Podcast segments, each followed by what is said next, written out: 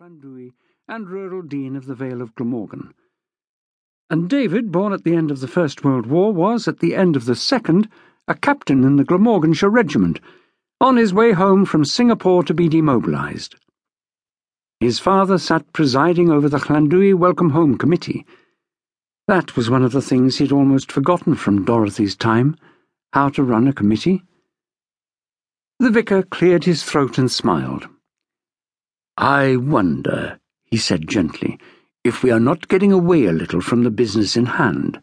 We are here charged with the details of our welcome home festivities. It was um, decided long ago at the general village meeting, over which I was happy to preside, that we should have a welcome home fund at Llanddewi, and due to the very diligent collections organised by Miss Cherrington and Mr. Anderson, and I need hardly say again how grateful we all are to them, he turned and smiled at Miss Cherrington on his right and at the postmaster on his left. The fruit on Miss Cherrington's hat shook dangerously again. Ben Anderson, a shy but resolute man who was nervous of speaking or of being spoken of in public, blushed and looked down at the table.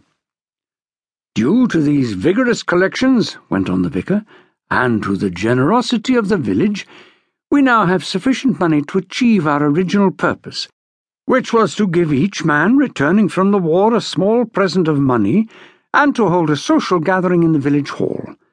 We have agreed, I remind you, on the present and the social gathering. Our job tonight is merely to work out the details.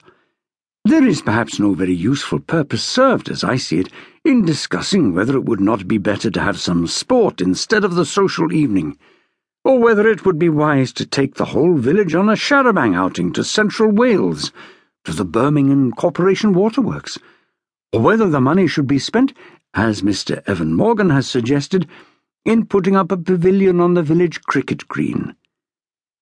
He glanced down the table to the other end where Evan Morgan sat, a square man with no neck, with a square red face in which two very blue eyes were set deep and rather close together. He looked what he was handsome in an animal way, as you might say an ox was handsome, powerful, ruthless. He had started his working life as an errand boy in the village shop. His mother had been the school caretaker. Now he owned not only the village shop, but shops in Bridgend, Cowbridge, and Barry, and farms throughout the Vale. He had bought the manor house in the centre of the village when old Mrs. Fitzhammond Jones, whose family had lived there ever since the name Fitzhammond had been heard in South Wales, had gone to church in her reading spectacles, tripped over the gateway from Church Street, and fallen down the long flight of stone steps that led to the sunken churchyard, expiring appropriately, though inconveniently, among the serried ranks of tombstones, and not far from the Fitzhammond Jones family vault. The purchase of the manor house had been a symbolic gesture of defiance on Evan Morgan's part, the more real for not being consciously realised. Evan had given £25 to the Welcome Home Fund, indeed was the top subscriber, and Hugh Morris did not wish to offend him. He was, in any case, only awaiting a suitable opportunity to beg a similar sum from him towards the repair of the chantry roof. All these suggestions have been most valuable, the vicar lied easily, but their consideration is um, not within the terms of reference of this committee. I am of the opinion, said Miss Cherrington, who was a little deaf and had not heard, or wickedly pretended not to have heard, what the vicar had been saying. Her voice was thin and precise. I am of the opinion, she repeated, that the char-a-banc outing should go somewhere else.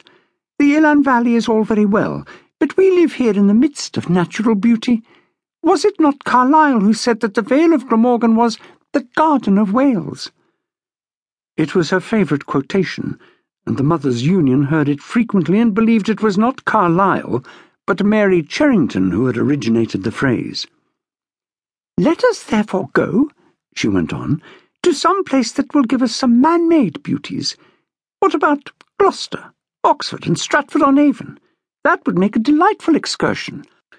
Should have thought the Elan Valley lakes were man-made, if anything was, said Henry Thomas crisply.